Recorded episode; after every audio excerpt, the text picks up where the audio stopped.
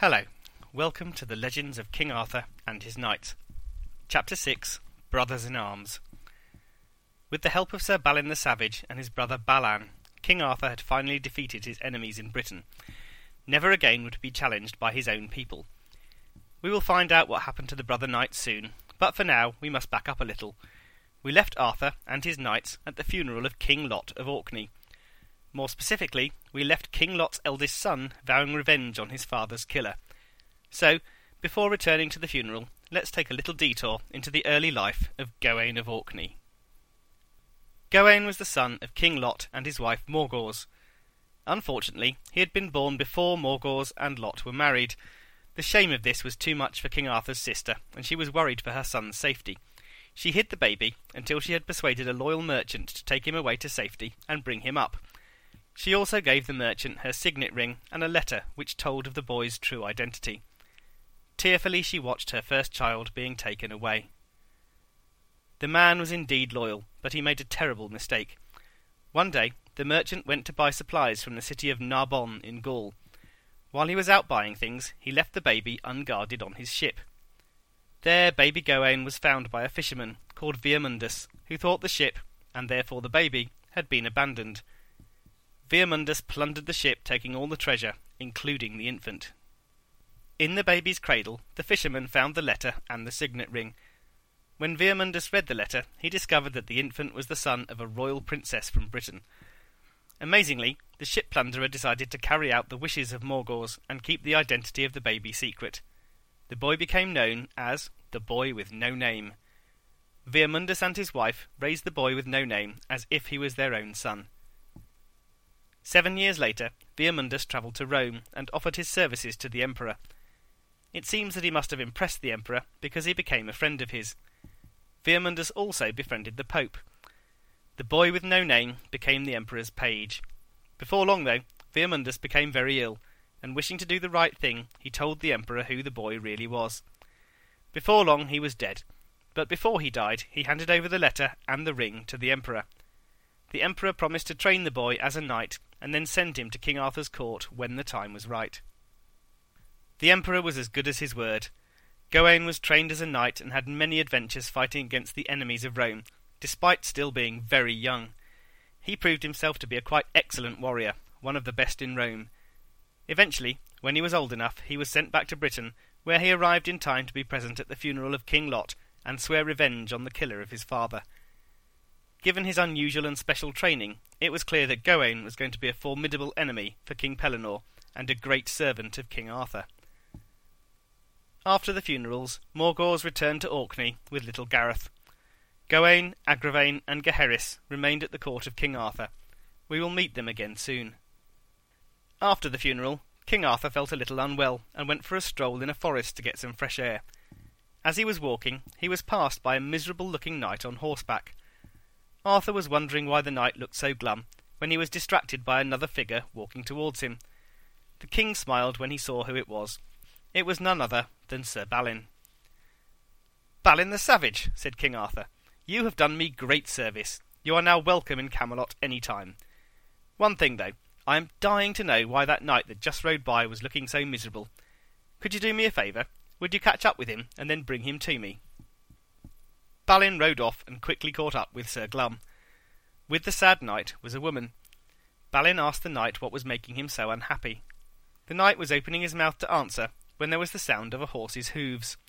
The sound got louder and louder. Balin, Sir Miserable, and the lady looked up, but there was no horse in sight.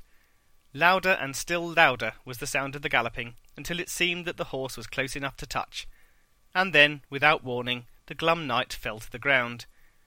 Balin rushed to his aid, but there was no saving him. Sticking out of his chest was a very sharp spear. The sad knight tried to speak, but it was clear he was dying. With his last breath he rasped these words at Sir Balin I have been slain by Garlon the Invisible. Take my horse, which is better and faster than yours, take the lady, and follow my quest. That I will, said Balin, and watched as Sir Glum became Sir Dead. The knight was buried where he fell. Balin learned about the knight's quest and began to look as glum as the knight had. Before long they met another knight, who rather unsurprisingly asked Balin why he was looking so miserable. Balin refused to tell the knight. While they were arguing, they both heard the sound of a horse galloping towards them. Balin, pretty sure what was about to happen, looked for somewhere to hide, but he didn't have time to do so. In the blink of an eye, a spear appeared in the body of the other knight. Garlon the Invisible had struck again. With the help of a hermit, Balin buried the knight and then settled down to sleep. When he awoke, there was a strange message on the tomb, probably the work of Merlin.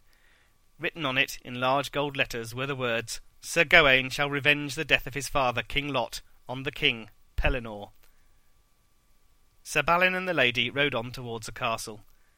In the castle was a lady who had been sick for many years. This is what had made the first knight so miserable.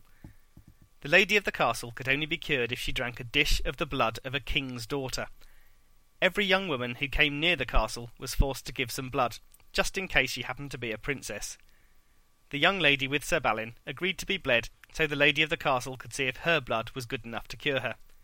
Sadly, for the lady of the castle, the blood was not good enough, and she remained ill. Sir Balin was upset that he'd not been able to help the lady, but he decided to put his disappointment behind him and go on yet another quest. He vowed he would find Garlon the Invisible and kill him to avenge the deaths of the two knights. With this in mind, he rode off, taking the young lady, minus a fair amount of blood, with him. After three or four days, they rested for the night at the house of a rich gentleman who fed them a sumptuous meal.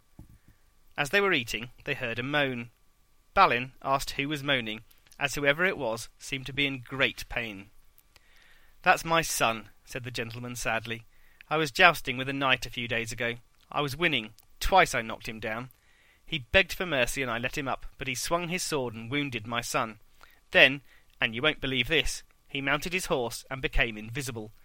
I heard him ride off, but I couldn't see him. He's an enchanted knight. The wound he inflicted on my son will never heal until I get some of his blood. Balin nodded. The knight is called Sir Garlon, he said. The gentleman sat up excitedly. Sir Garlon, he said. I've heard his name. He is the brother of King Pellam of Listinois. King Pellam is holding a feast in twenty days' time, and his brother is sure to be there. It will take us that long to get there. We must leave first thing in the morning. After a long journey, the three arrived at the castle of King Pellam, but only two of them were let in. In order to be part of the great feast, a man had to be accompanied by a lady. Sir Balin and the young woman were allowed to sit down to eat, but the gentleman wasn't. Balin was ushered in and ordered to hand over his sword. The knight of the two swords, quite understandably, refused. After a little consultation among King Pellam's servants, Balin was allowed to keep one of his swords with him. He sat down next to another knight. Is there a knight here known as Garlon? he asked his neighbour. Well, yes, there is, replied the knight. Look over there, and you will see a knight wearing a dark hood. His face is entirely hidden in blackness. He is the most marvellous knight and has killed many, many men. He is able to become invisible. Balin sat and thought for a few minutes. He had a big decision to make, and he wasn't sure what to do. If he just stood up in the middle of a feast, walked over to Sir Garlon and killed him, then he was unlikely to get out of the castle alive. If, on the other hand, he played safe and left the killing for another time, then he might never catch up with Garlon and never avenge the two knights. Balin, never one to shirk from a challenge, went for option one. He stared over at Sir Garlon and planned when to make his move. But Balin didn't have to plan when to make his move. The move was made for him. Sir Garlon stood up and walked over to Sir Balin. He leant over the knight of two swords and slapped him across the face with the back of his hand. He then whispered menacingly, Who do you think you're looking at? Do what you came here to do. Eat your meat, drink your wine, and mind your own business. Balin stood up. I will do what I came here to do, he said, but I did not come here to eat and drink. This is what I came to do. With that, Sir Balin stood up and drew his sword. Before Sir Garlon had any time to react, Balin had sliced off his head.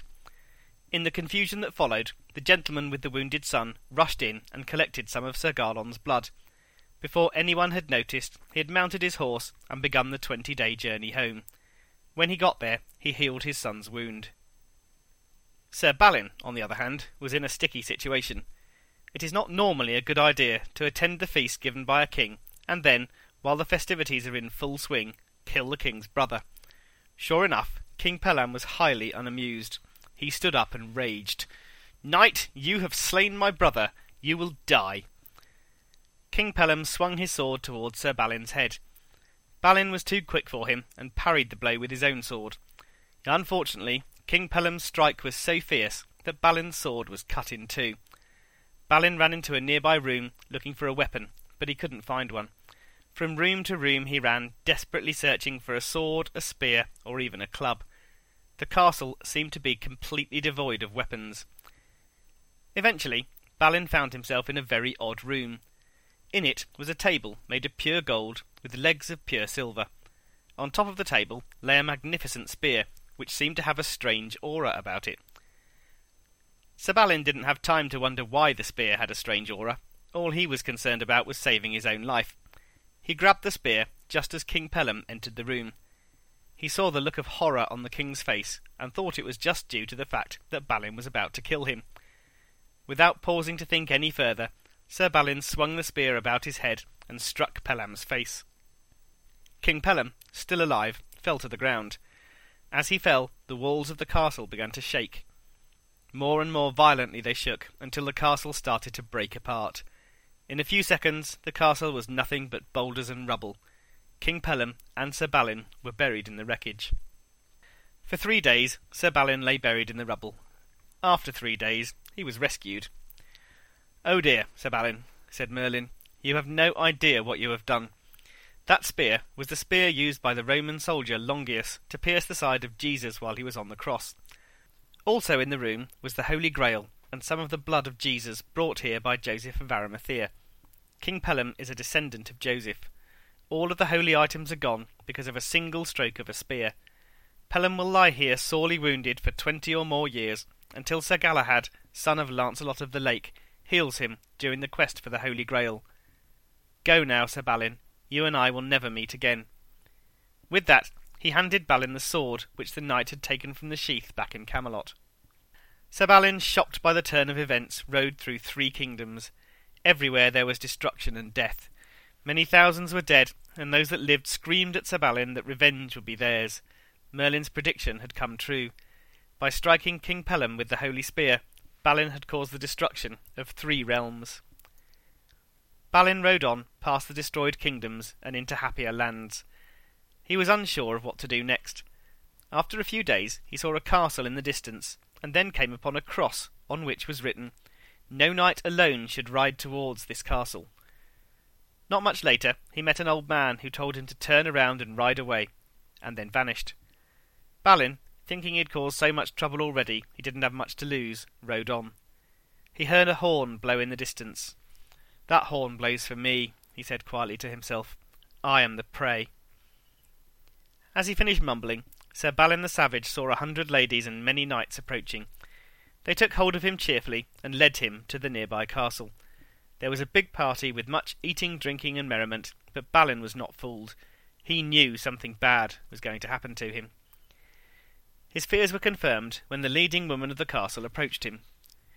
Knight of the Two Swords, she said, you must fight with a knight close to here who lives on an island. No man may pass this way without meeting him and jousting with him. There is only one knight to defeat, and you, Balin the Savage, are among the best knights in the land. I'm sure you will have no trouble with one little knight. I'm ready, replied Balin softly. My body is weak and my horse is tired, but I will face this knight. Many terrible things have happened, and I would not be unhappy to meet with death today. Sir, said one of the knights, your shield looks battered and worn. I have a bigger and better one. Why don't you go into battle with the knight using my shield? Thank you, sir, said Balin, and took the shield, even though he knew he probably shouldn't. Balin rode out of the castle and saw the knight approaching. He was dressed entirely in red with a red shield. His horse was also dressed entirely in red.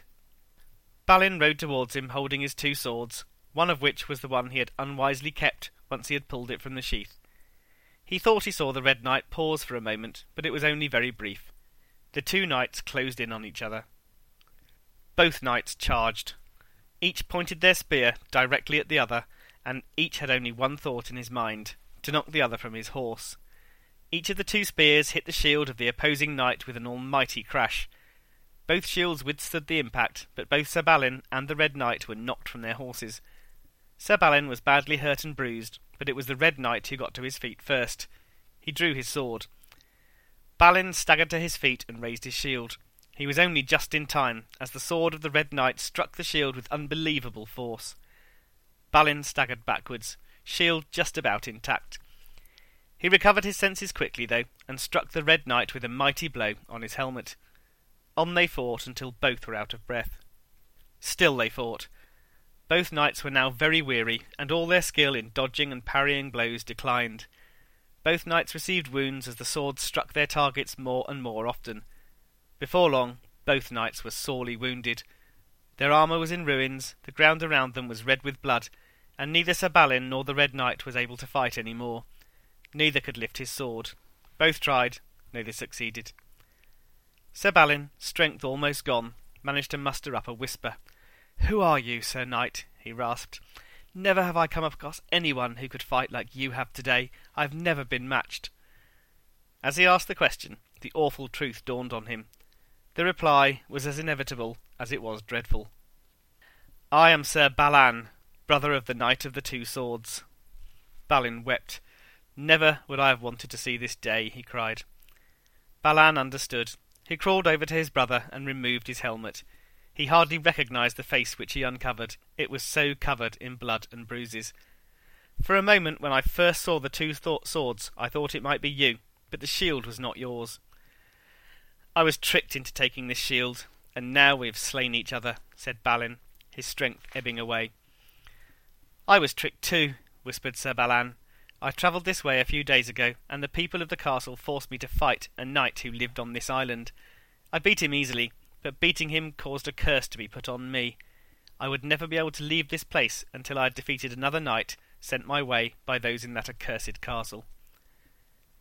Both Sir Balin and Sir Balan sobbed as their lives ebbed away. As they lay dying on the ground, the two brothers saw four knights and some men and women from the castle approaching. Bury us together here, begged Balin, and on our tomb tell how we killed each other. As Sir Balin spoke, his brother died. Balin died later that night. The women of the castle buried them, and Merlin wrote a note on the tomb telling how they had been killed. After the brother knights were buried, Merlin asked a knight of the castle to pick up the sword that Balin had obtained from the young woman who had come to King Arthur's court. The wizard fixed it in a new pommel and set it in a huge stone, which he magically made float on the water of a lake. As he did so, he spoke to the knight. This sword has been the cause of terrible grief, and it will be the cause of a lot more. With it, Sir Balin has killed the man he most loved, as prophesied. Many years from now, another knight, who will be known as Sir Launcelot of the Lake, will kill the man he most loves with the same sword. For a very long time, the sword floated around the island, until it eventually found its way into a river and floated down to Camelot. There it was retrieved, many, many years later, by a young knight called Sir Galahad. Next week there will be feasting and merriment as King Arthur gets married. Of course, not everything will go smoothly. Until then, have a great week, and I'll speak to you next time.